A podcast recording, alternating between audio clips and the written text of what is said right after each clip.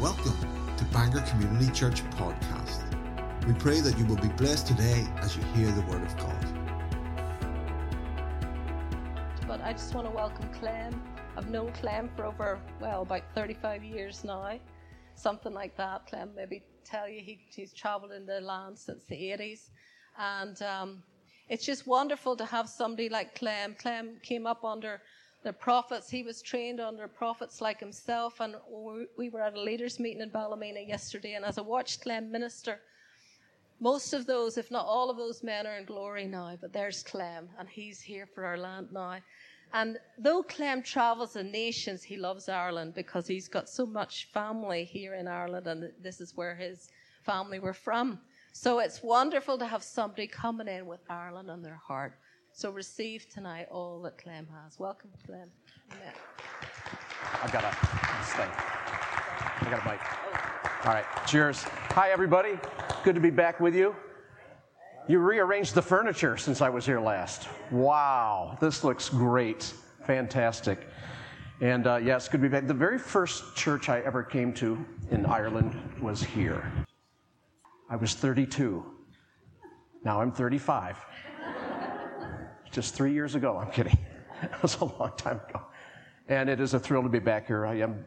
I met two distant cousins up in Ballymena over the last two days. I didn't even know I had, and it was just so cool to connect. Uh, Facebook's kind of it, it's a it's kind of a, a, demon sometimes. It's kind of an angel sometimes. You know, it's like you don't know, but it's been so neat to connect with uh, some family back up there. So we've had a great week already, and. Uh, we're just beginning to rolling out the weekend here in Bangor. It's going to be great. And tomorrow, Kingdom Harvest. So um, let's just get into the word. For those who don't know me, my name is Clem Ferris. I travel uh, full time in ministry. Before that, I pastored down in the state of Florida. Uh, and I was uh, mentored by uh, guys like Bill Hamon and Dr. David Blomgren for seven years. In fact, I came here the first time with Dr. Dave. You remember him? David Blomgren. We came and, gosh, we did a worship seminar. What were we thinking then? They don't play those songs anymore. They were good songs. But anyway, I, that's the only ones I can still play. But uh, yeah, we planted a church in 1993 uh, in Fort Myers, Florida, and then uh, in 1999, God began to stir my heart to travel full time. And in that time, I was traveling also then with Keith Hazell, uh, who's from England, but had a network in Canada. John knows them, right? The, the, the guys. And then um, yeah, we just turned the corner and started traveling full time, moved to North Carolina, joined another apostolic team there, and I've been with those guys for 21 years and cross pollinate, still with other networks, still with Lifelinks and other networks. And it's a joy to see what God's doing in the nations. God's big. He's doing a lot of stuff. He's not locked down. He's not shut down. He's not nervous. God is on the move. In fact, he moved, he moved some he moved some furniture without our permission over the last 18 months, and he's not done. So uh, let's try to catch up with God tonight. Is that all right with everybody? Let's catch up with him. I want you to turn to the prophet Micah, Micah chapter 2 and verse 13. We're going to start with a, a picture tonight of who our God is for us in this hour. And Micah's a, a short prophet. He's not a minor prophet. He's short. That's all. There's no such thing as, you can, if you make it in this book, you are not a minor prophet. You're the, you're the real deal. So there's short prophets and long prophets. Uh, he's a short prophet. He's right next to Jonah. Uh, Micah chapter 2 and verse 13. I'm going to read out of my uh, translation. Just read out of your translation, but follow me here. Micah says, The breaker goes up before them and they break through. Or they break out, some say. They pass through the gate and they go out by it. So their king goes on before them. The Lord at their head. Get the picture tonight of, first of all, Jesus Christ, our King, as the breaker. I like that. He's the breaker. That's what we used to call our two year old grandson. He used to break everything. So, not that kind of breaker, though. He's, he's going to bring spiritual breakthroughs for us. I like the, the way it's set up by Micah. He says, The breaker goes out before us. Where's God tonight? He's out before you. He's not behind, he's not on the sidelines. He is right out before you. And then we break through. He does all the breaking, we break through. Sometimes you feel like I need a breakthrough, so I need to do all the breaking. No, you don't. You've got a breaker on your side. And we break through. The king goes out before them, the Lord at their head. Jesus, the breaker. Everybody needs a breakthrough, and we really need some breakthroughs in this hour. We need some breakthroughs. What is a breakthrough? A breakthrough is simply an act of overcoming some kind of an obstacle, an act of overcoming some kind of resistance, How many have an obstacle or resistance going right now? How many never raise your hand in church? That's the rest of you. You all have one. You know you do. You might be sitting next to one tonight. You never know. Am I talking too fast? I'll slow down. I'll talk like the talk in North Carolina.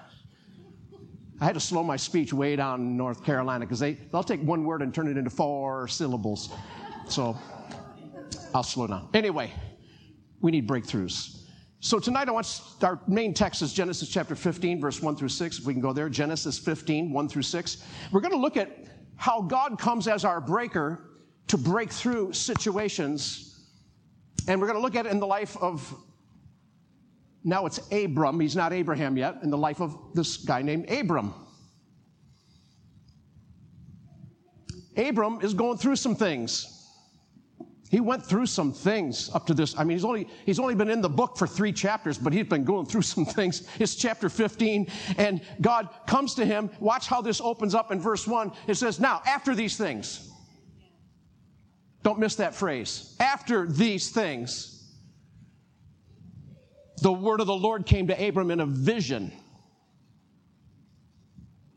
Here's what God says. After all these things that happen in his life, God shows up afresh in a vision and says, Fear not, Abram. First words out of God's mouth in this fresh vision. Fear not, Abram. I am your shield. Your reward will be very great. Wow. It's like, I could go home right now, right? Jonathan would say, that, That's the word of the Lord. Write it down, Genesis. Okay, hoo hoo, fear not, church. You know what? I'm your shield and everything. Let's go. And Abram goes, um, Excuse me. I have some questions. you ever get a word from God and go, I have some questions? Actually, can I give you some good news? If you hear, you think you heard a word from God and you have questions, you definitely had a word from God. God always generates more questions in our life. Because God, we know in part, we prophesy in part, God gives us clues. God tells us just enough to get us interested, and then just not enough to make us pursue Him. The prophetic is a pursuit of God Himself. It's not just pursuit of words. Hope you didn't come tonight pursuing words. Hope everybody came in tonight. Let's pursue God. We want, we want God. So he comes in and said, Fear not, I'm your shield. Your reward will be very great. And he goes, Um, excuse me, Lord. What are you going to give me? Because I continue childless, and this heir of my house, I guess, is going to be this Eliezer of Damascus. I guess I'll have to choose my own because you've given me no offspring. So I guess this member of my own household will have to be my heir. Not much faith there, buddy. That's, that's a pretty lousy response to, Fear not, Abram, I am your shield, your reward be very great. Yeah, but um, I have a better plan. We call that plan B. Isn't it nice when we come up with a plan B for God? Can I tell you something? God doesn't do plan B. God's never made a plan B in his life. Jesus Christ was always plan A from before the foundations of the world. That's good news. Even with the fall of man and evil and sin and everything that entered the world, God didn't go, oh my gosh, we got to come up with plan B. Some people would even think the cross was plan B to get to rescue us out of what we could have been. He goes, no, no, no, it was from the foundations of the world. So here's Abram trying to help God out and saying, well, listen, that's a nice prophecy, but let me tell you how I think it's going to flesh out here. I'm just going to have to pick my own ear because you promised a, a, a, son before and it hasn't happened so far, so I'll just pick my own ear. And God just says, clears his throat. Sometimes you, when I'm reading, I, see, I hear God clearing his throat. I don't know, maybe it's the Holy Spirit just trying to make a point. It's like, listen, like, oh, This man shall not be your heir. Your very own son shall be your heir. Plan A. What's going on so far? Well, let's go back to verse 1 for just a minute. After these things, a bunch of stuff had been happening in chapter 12 and 13 and 14. And after these things, the word of the Lord came to Abram. The word of the Lord, Dabar is the Hebrew word there for word of the Lord. It's over 5,000 times in the Old Testament. Dabar means, it, translated word of the Lord, but it's that which pushes from behind.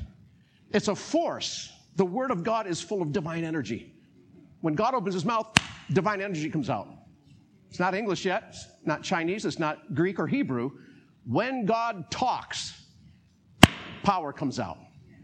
Energy, divine energy to get done what he said. That's why Isaiah said, My word will accomplish that for which I sent it. It will not return to me empty or void. There's no reverse gear on a word. That's why see, God couldn't take back his word and go, Oh, I'm sorry, Abram, you don't have a child yet? I'm sorry that didn't work. Okay, let's go to plan B. No, he says, No. The word of the Lord comes afresh, says, First of all, fear not. So he came and brought divine energy to bust him out of his fear. The breaker came to break fear off of Abram, because that was the initial problem here. That's why it wasn't working. That's why, because, why? Because of all these things.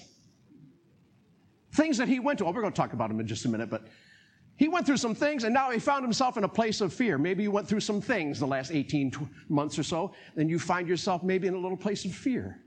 What's going to happen? What's next? you need the breaker. Not to break your circumstances, to break your fear. Fear not, Abram. And then he says this I am your shield. Now, they hadn't written Ephesians yet. God already had it written in his mind, but hadn't got it on paper yet. So he uses the same metaphor that Paul used describing the armor of God in Ephesians 6. The shield is the shield of faith. Oh, you guys are all faith people. I love it. Yeah, the shield of faith.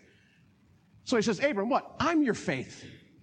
I'm going to be your faith. You're pro- why are you in fear? You have no faith. How many know they're kind of like opposite and they're kind of similar? Right? Fear is believing in what you can't see. Faith is believing in what you can't see. Huh? Yeah. Just depends on what you're focusing on. And so he says, I am your shield. You need faith. It comes from me. And your reward it shall be very great. So Abram comes up with plan B. God corrects him and says, No, there's no plan B. We're going to go with plan A. And then he says, I've got to do something here. I got to give you what you need most and you don't have. So what he did is he brought him outside. He did one of these. You ever have that happen to you with one of your parents? Or maybe a school principal or a coach or somebody excuse me, come with me, young man. he takes him outside, changes his location. Sometimes God wants to change your location, change your view. Come on, mix things up a little, refocus you. So he shifted him out of where he was, brought him outside, and says, Now look toward heaven. Refocus, boy. Quit looking at your circumstances. Quit looking down here. Quit looking at Eleazar. He's not going to be your son. Quit looking at all these things. Look toward heaven, he said. And this is funny. Why he said, he goes, look toward heaven and number the stars if you can. Sometimes God gets a little sassy, a little sparky with us, like, see all those stars? Now, why do you say that? Well, see, Abram was a Chaldean. The Chaldeans worshiped the stars. It's kind of like, hey, bonehead, you're out there every night looking at those things and worshiping them. Why don't you just count them? Do something constructive. He goes, see all the stars? Count them if you can. That's how many kids you're going to have. Still plan A. I can't. There's too many. Exactly. You have no idea. He's still not done. He still hasn't broken through yet. He does one more powerful act as the breaker. And he broke in on his unbelief, gave him fear, or gave him faith. I mean, gave him faith. See, faith is a gift. He gave him what he needed the most. That's our God. Whatever your need is tonight, God, God gives it. We don't have faith. We are not born with faith. We're born in unbelief. We're born in sin. We're born in utter depravity, and God breaks in on that as the breaker. He breaks in on the spiritual life that's dead before him, and he breaks in and says, Here, here is faith. Saved by grace through faith, it is the gift of God. And he believed right there. Oh, that's the change. That's the big transition in verse 6. Something different. He's a different guy now. Abram believed. He became a believer. For that, he was an unbeliever, Chaldean, star worshiper in fear and the breaker showed up. And he believed the Lord. And then God did the most incredible thing. Took that belief, that act of faith, and turned it back around on Abram and said, Here's also my righteousness. Counted it back unto him as righteousness. And you're sitting in it right now. It's 2001. Bangor, Northern Ireland, you're sitting in a nice, comfortable chair in a newly renovated sanctuary. This is wonderful but you're sitting there as the seed of Abraham. and God counts that faith unto you as righteousness. That's mind blowing. That's so pivotal. That, that one statement made it into the New Testament several times. Paul used it in Romans, James used it in the book of James to remind us what our faith, the faith of our Father did for us. He believed for us. We were in his loins then. He believed, and God counted it back unto him as righteousness. This was a God moment. You ever had a God moment? We need God moments where God breaks in on our situation. God breaks in on our fear, our uncertainty, our doubt, our unbelief. And it's always after these things. What things you talking about? Well, let's go back for just a minute. Think about Abram's life. He's got gets this call. He's called out of the land of his fathers, the Ur of the Chaldees. He says, I want you to go over here. And he goes halfway. Oops. We call that partial obedience. he got going good and then he went halfway, partial. Everybody had partial obedience. This is not a good time to raise your hand in church, but we've all had partial obedience. I've had partial obedience. He, he comes into character crisis. He takes his family down to Egypt, and the Pharaoh and the guys are looking at his wife going, Is that your wife? He goes, Ah, uh, no, that would be my sister. Not good. Character crisis, lying.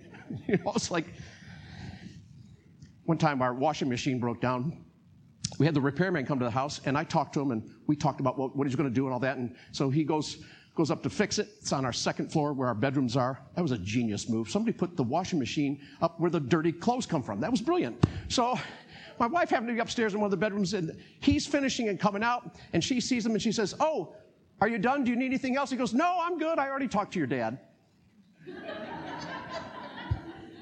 what? That's kind of funny. But here's the sad part of that story I don't recall her ever correcting him. That part of the story never got to. She told me that the part about, yeah, he said, I already talked to your dad. Yeah. and, and what did you say, honey? Never got an answer on that one. Anyway, uh, not good to lie about who your family members are. Anyway, moving on. Uh, problems with Lot, family conflict, family pressure, repeated failure. He lies again. He's got lots of delay in his life, years with nothing happening. And then God shows up and goes, Now, after these things, I don't know about you, I am so glad that in the mind of God, as He looks at your life and my life, He's always thinking about what's after these things. Say, after these things. Start smiling now. This is a good time to break out a smile. Say, this is going to be good. Because God is always looking at what's after these things. Our problem is we tend to focus on what's behind us. You know why? We have a helper, and it's not the Holy Spirit. We have an enemy. He's called the accuser of the brethren. He's a liar, he's a thief, he's a scoundrel, and he has one ministry to remind you of all your failures. yeah, but what about that time? Well, what about that? Do you remember when you did that? That's all he knows. He only knows your past, he doesn't know your future. God does. So he's constantly bringing up your past, your failures. He doesn't, the thing about God is he doesn't focus on your failures like we do. And God does, doesn't get consumed with our past like we do. And here's the best of all God doesn't give up on us like we want to give up. See, Abram was about to give up. He basically said, I give up. I give up on the plan. I'm going to point my own heir. Let's get on with life. He goes, No, you won't. After these things, Abram, after all these things, here's my word. The best thing about God is God can bring a breakthrough when it looks like everything's breaking down. This past year and a half has been crazy. All kinds of things breaking down, systems breaking down. Everything was, that was we called normal was shut down, locked down, broken down. God says, now, Bangor community, are you ready? After these things, God's already thinking about what's next. What's after these things? I did a lot of Zooms. I still do a lot of Zooms. I started out, I started out, I was a baby Zoomer. But now my, I'm a Zoomologist. I can really do it. I push all the buttons. Anyway, we started doing Zooms last summer, uh, and um, it's amazing how things began to roll out of my mouth over the internet into other countries and other places. And it's like, God, what? And I was amazed at the prophetic content that was coming to people. This is just several months after the lockdown. We didn't know what was going on. And I'm prophesying over people, and God's not even talking about the, the pandemic. He's not talking about that stuff. He's prophesying destiny. He's prophesying calling. He's prophesying reaching people, evangelism, strategies, all this stuff. I'm sitting there going, God, you're amazing. I certainly wouldn't be coming up with this stuff. I was as shocked as anybody how God was always looking out in the future, building for the future. Every believer needs some kind of a breakthrough somewhere, somehow, sometime. Churches need breakthroughs. Businesses sometimes need a breakthrough. Because, see, God can do more in a few seconds, and I mean, I'm not exaggerating. God can do more in a few seconds than you can do in months and weeks, maybe even years.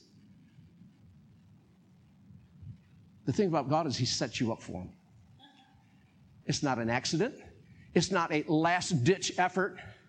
It's not something you can put in X amount of hours of prayer and X amount of Bible reading and X amount of church attendance Sundays and X amount of tithing. There's no scorecard for this.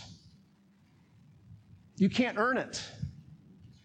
In fact, the worse you are, the better you are. You're a better candidate for a breakthrough when things are breaking down. Abram was breaking down. He was about to ruin the whole plan, supposedly. Like, come up with my own plan. He goes, no, you're not. God broke through. He said, you're not. You're sticking with plan A. The breaker came in. When uh, I was praying about traveling full time and not pastoring anymore in 1999, I hit a wall. And I hit a wall, th- even in prophetic ministry, I felt like, how do I go to the next level? I've been already been trained by these mentors that Karen's mentioning, 17 years training in the prophetic. And I felt like, God, how do I go to the next level? What's next? And that's what began to stir me about not just traveling, because I felt like if I don't want to just travel and do the same thing, I feel like I need a breakthrough. I didn't even, I don't know if I used that word. Here's what God said to me, 1999. He said, to go to the next level, you've run with the prophets. Now you need to run with the apostles. And I went, huh? Remember I said when God speaks to you, generates questions? I had a lot of questions. I what?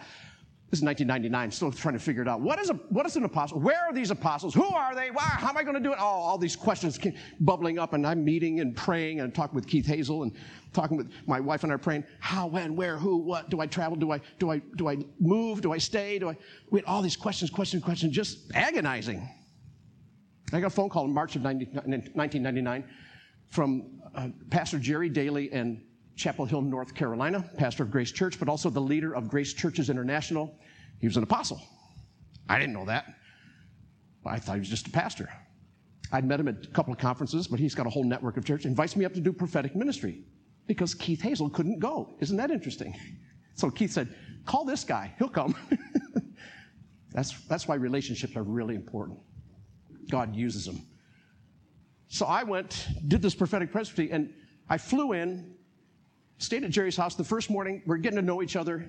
He says, So uh, tell me, what's going on in your life? I'm like, Everything came out on the breakfast table. Like, here's what's going on. I laid it all out. I don't know. And God said, and I don't know how. And I got a lot of questions. And Jerry, being an ap- apostles, they're kind of prophetic. They have great sight and insight. You know, Paul was more sightful than a lot of prophets. Paul had incredible spiritual sight. But the thing that Paul could see was architecture, how to build churches, how to build people. He called himself a wise master builder, architecton. So Paul could see things and then speak even prophetically into situations. Here's Jerry just listening to my sob story. And in, I don't know, 10 to 15 seconds, he spoke the architecture of what I've been doing for the last 20 years. In 15 seconds, he said, Well, brother, I think you're supposed to move here, base your traveling ministry out of, church, out of our church. We'll help you get launched. Join my apostolic team. I just lost a prophet. God said he's sending another one. I think it's you. And we're starting a Bible college. You can help us launch that. Okay? I went, 10 seconds. Breakthrough. God broke in on all my questions, un- uncertainties. I didn't know. God answered all my questions of months of praying in 10 seconds. Now, it took a year for that to happen. I had to go back, convince my wife. We had to make a trip to North Carolina, meet all these people. It's like for you guys, it's like moving to another, almost, not almost another country. At least they speak English, but they all talk real slow down there. Um, so we moved to North Carolina a year later, turn over my church, start traveling out there, and been doing that for 21 years. That's the longest I've been anywhere. God broke through. Pivotal breakthrough moments that can come in a moment, in a second. Why are they so important? Well, like I said, number one, you need breakthroughs to go to the next level of your destiny. Personal destiny, organizational, your church, whatever, social, career. You need them to go. God comes when you're like desperate and says, almost like, I quit, going to plan B. He goes, perfect. You're, I'm setting you up. You're, you're ripe for a breakthrough. Secondly, you need breakthroughs because, well, they're personal. They become very personal. It's not something you watched on YouTube. It's not a sermon you heard. It's not somebody else's story. It becomes your story. Close encounter with God. Close encounter of the divine kind. I just, I just met with God. There are those times when God is, draws close in your time of need. It's that looking back, going, you know, I remember a time when, don't you love, I love Christian fellowship. And I loved sitting around and just, do you remember the time when? Yeah. When God did that? Yeah. Now, we, we can't live there, but it's always good to remember when God did move. You know what that means? He's going to move again. So it moves you out of that pause sequence so I was in a pause sequence in 1999. I just felt like I, could, I didn't know what to do, where to do it, how to do it. None of that. I was like, and then the breakthrough came and moved me out of that pause, and I had fresh vision, and it's still been running for 21 years. Breakthroughs are revealing. You need a breakthrough. Why? They reveal something, first of all, about God. He's not mad at you. you know, he wasn't mad at Abram. He just came and said, You have a problem, and I'm going to fix it. Breakthroughs are revealing, they reveal things about you. Where you are in your walk with God, your level of current unbelief that God wants to break in and give you faith. You see something you've never seen before. That's revelation. It's where God just hands you a fresh photograph of your future. That's why we love the prophetic, right? Prophecy is God just downloading, if you will, a verbal picture of something about your future that keeps you going. It's like a photo reel. We all have these crazy gizmos, these little rectangles, right? Carry them around. Er, how, everybody got a rectangle? Know somebody's got a rectangle? Yeah. And we love to look. We're the photo generation. Everything's photos now. Photoshop, photo shit, photo, photo, photo. And then Instagram. And we're always like, what's next? What's next? You get up in the morning like, hey, I wonder what happened while I was asleep for the last eight hours. And you're all excited. Can I tell you something? God has your photo reel already done. It's done. He's not adding pictures as you go. He's not deleting like we get to, thank God. Um, I'm so glad they didn't have this stuff when I was growing up. I'd be in a lot of trouble. Uh, yeah, your photo reel is done. And God doesn't judge you in the middle of the photo reel. God already sees the end product Christ in you, the hope of glory. We get all flustered because we look at life right now and go, I guess this is as good as it gets. I guess we'll go to plan B because everything else is up to now is breaking down. And God goes, No, it isn't. If you could see what I see, if you could see the final photo, you'd get the breakthrough. Finally, breakthroughs are really important to us because they're reassuring. When that comes, it's like, ah, it reassures you, number one, of what something may, maybe God said before. Maybe it actually brings the, the culmination of months, weeks, years of prayer. Maybe a prophetic word gets fulfilled. God confirms his word to you. You know what you believe. That's faith. But you know what the main thing actually breakthroughs do? See, most people want changed things. Most people want changed circumstances. Most people want him to change, if she'd just change, if that would change or this would change.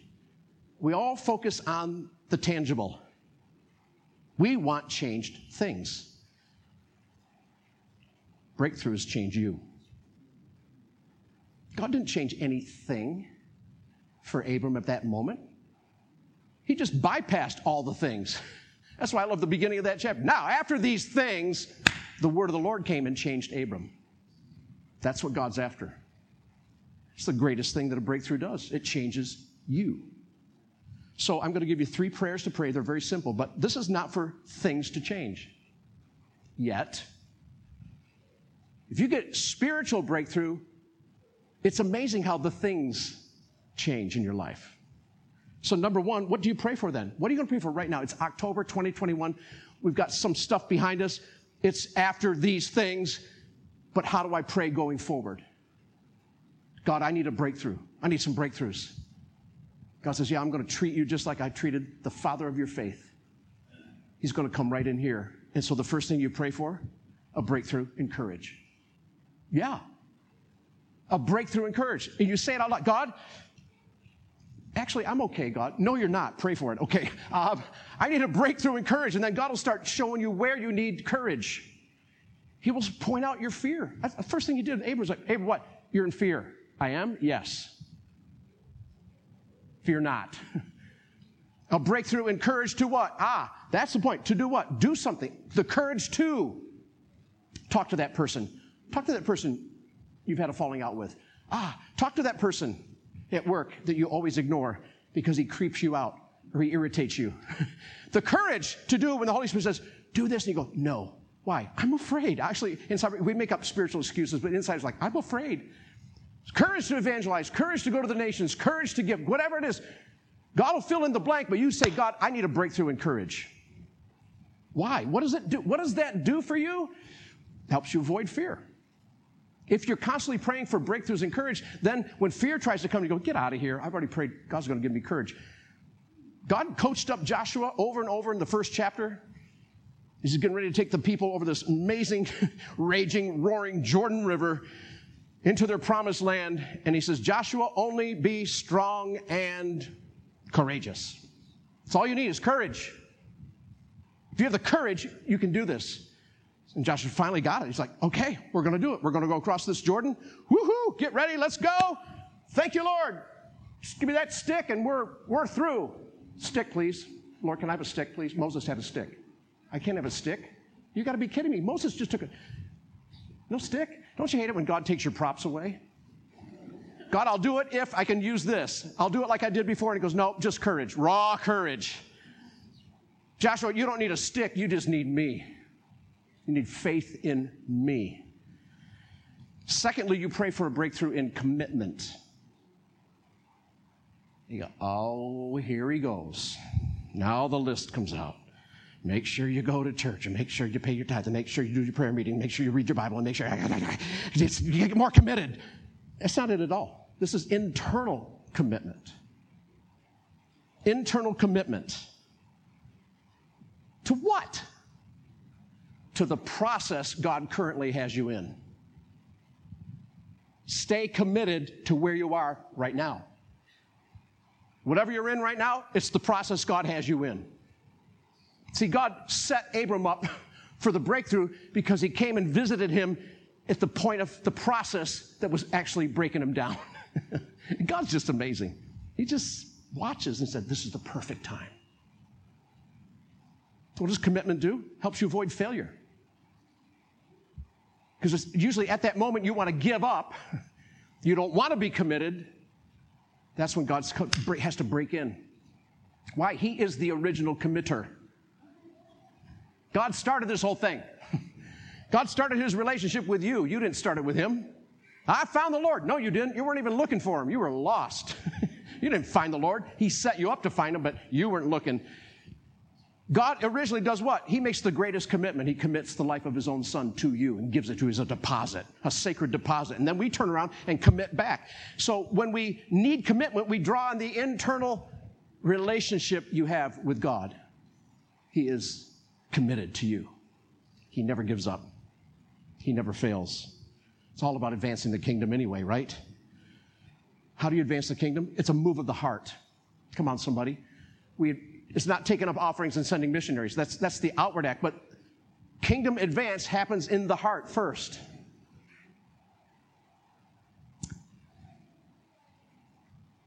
And the enemy will do all he can to get you to quit. He was working hard on old Abe, man. He was working him hard. Give up. You're not going to have the kid. Pick out Eleazar. You come up with your own plan. He was working him hard. He's like, okay. And God has to break in on that. Stay committed to me. I'll bring the word again if I have to, but I'm not changing my mind. Commitment says what? I know how to keep going. Well done, Bangor Community Church. You're still here. Just turn to somebody and smile and say, We're still here. I mean, almost be shocked. Like, yeah, we're still here. We're still here. We're not going to give up. We have a gospel to preach, nations to reach, win more souls, let's get out of here. I am so tired of mortality. It wears me out. I'm just tired of being held captive in this prison. I'm a prisoner. So are you. We're slaves. We're the original slaves. Gravity keeps us here. Someday we'll have to deal with that thing. But right now, we're stuck. Every time, I never, I never keep going. Always come back down. We're stuck here. But our Redeemer's coming. And we're coming out. And it ain't going to be pretty. Can I just say that with a North Carolina ain't? It's not going to be pretty. You think this is over? Sorry, doom and gloom prophecy time. Who wants a nice doom and gloom prophecy? It's actually good news. It's not going to get easier. We're ramping up for the finish. This is the beginning of birthing pains. Ladies, help me out here. Does it get better? Does it get easier? Gets faster, more frequent, and harder until the final push, and then woohoo! Then you forget about the pain because I got the baby. Isn't he beautiful? Go, Just a minute ago, you were screaming at me like I was a demon. Anyway, um, I heard that on the internet somewhere. Um, yeah, this is the beginning of birthing pains. And so, what does God want? He wants churches full of faith. Churches that are robust, strong believers, so that when the world's breaking down, they go and go, How are you doing it? How do you, how? Help me here. What's your secret? It's like, Come with me. I'll show you my secret. Finally, you pray for a breakthrough in heart. What? A breakthrough in your heart. This is where God does the first work. It's a movement of your heart. The kingdom moves because it's a movement of the heart toward the desires and the plans of God. So a breakthrough in heart answers this vital question Why am I doing this? Think about it. Look at your life, look at your circumstances, look at anything you want about you and say, Yeah, why am I doing this? A breakthrough in heart is always something that shows you your true motives. You know, in America, they say 30% of pastors in America last year seriously considered quitting. And I don't blame them. It's tough. I work with a lot of pastors, I oversee churches. I was just making a lot of calls just to prop them up and help them and pray for them. It was tough. And they were faced with this moment where they actually said, Yeah, why am I doing this? Why am I trying to pastor an invisible church? why am I trying? What am I trying to? What? And you come to this moment, you need a breakthrough in heart because it answers that question why you're doing what you're doing. Because it's always something in your heart that keeps you going. Keep your heart with all diligent out of it, all the issues of life and so on. So Solomon, who wrote that, by the way, Proverbs 4:23, Solomon got a visit from God one time in 1 Kings 3, and he got asked what we would call maybe the billion dollar question. Ask of me whatever you want, Solomon, and I'll give it to you. I don't know about you, but man, I'd have a list so fast. I'd be on Amazon so fast. I want this, this, this. You know, things, right? Solomon in his wisdom said, Lord, give me an understanding heart. I want an understanding heart to know how to discern between good and evil so that I can rule well over these people. And God looked down and went, That's what I'm looking for. What was he looking for? Pure motive. You know, motives are being tested in this hour. Our motives are being tested. God's looking for what's your motive? A breakthrough in heart helps you avoid impure motives. You see, when Solomon had the ear of God, he was more interested in what would make him a better ruler for the people than more comfortable himself. God saw that and said, That's what I want. Oh, and by the way, here's the company credit card. Get whatever. you know, it's like a little test. Okay, I don't want money, God. I want things. I just want to have a pure heart. He goes, Good. Now you get the things. See, seek first the kingdom of God and his righteousness, what? And all these things will be added. And that's exactly what Solomon demonstrated before God pure motive. So, Final thing, think about this. God has an ordained outcome. The photo reel is done. He's not making it up as he goes. God has an ordained outcome for you, your life, your family, for every church. God had an ordained outcome for every church the Apostle Paul planted. They're not here today. We go visit the ruins, but they're not here. What does that mean? Every church has a life cycle, every human has a life cycle, every living thing has a life cycle. God has an ordained outcome. Here's our battle. Here's the final quest. The final battle agreeing with God's outcome.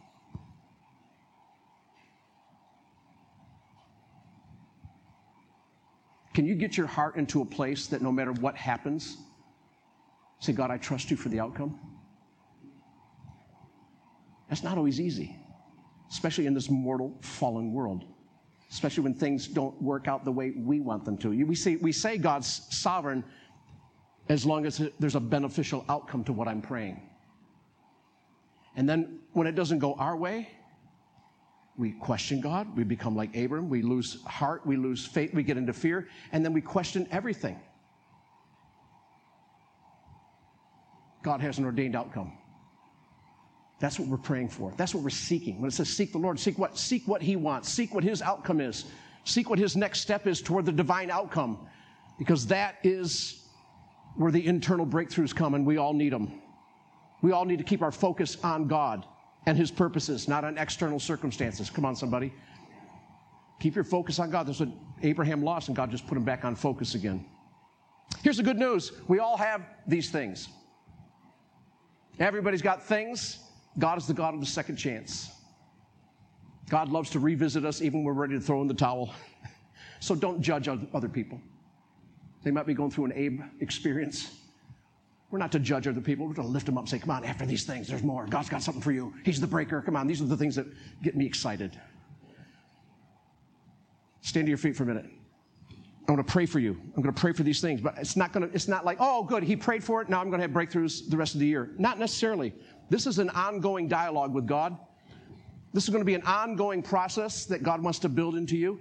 And I would say you're going to have to continue to pray these categories so that God can fill in the blanks.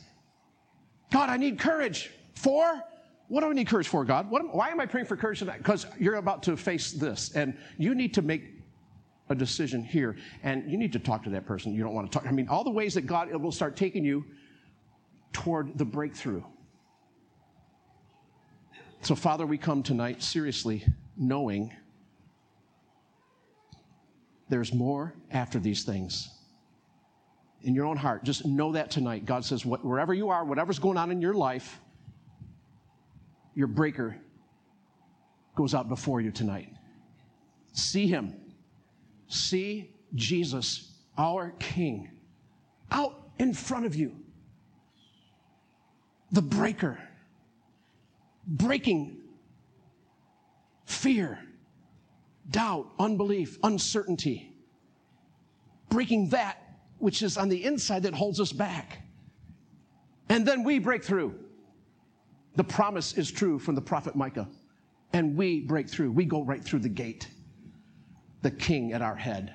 So, God, we come tonight in full assurance. You're out in front of us. You are our breaker. God, so we pray for breakthroughs in courage, we pray for breakthroughs and commitment that God, when we want to feel like quitting, we want to, we feel like failing to God, oh, we'll pull on internal commitment to you. We pull on that internal relationship we have with our Savior, our Father. And Father, we pray for continuous breakthroughs in our motives, our hearts. God, test our hearts. You're allowed to because you made them. Create in us a clean heart, oh God. Renew a right spirit in us. Let the words of our mouth and the meditations of our hearts be acceptable in your sight always. Lord, we need breakthroughs in heart. God, judge our impure motives, for blessed are the pure in heart. They're going to see God. I don't know about you. When it says, you want to see God, I got both hands up. Now, the problem with that is, I want to see God. That means something's got to go. I want more of God. I want to see more of God. Then you're going to have to probably give something up. Got to make more room in here. God's going to work on you this weekend, and this week, and next week. I want Him to work on me.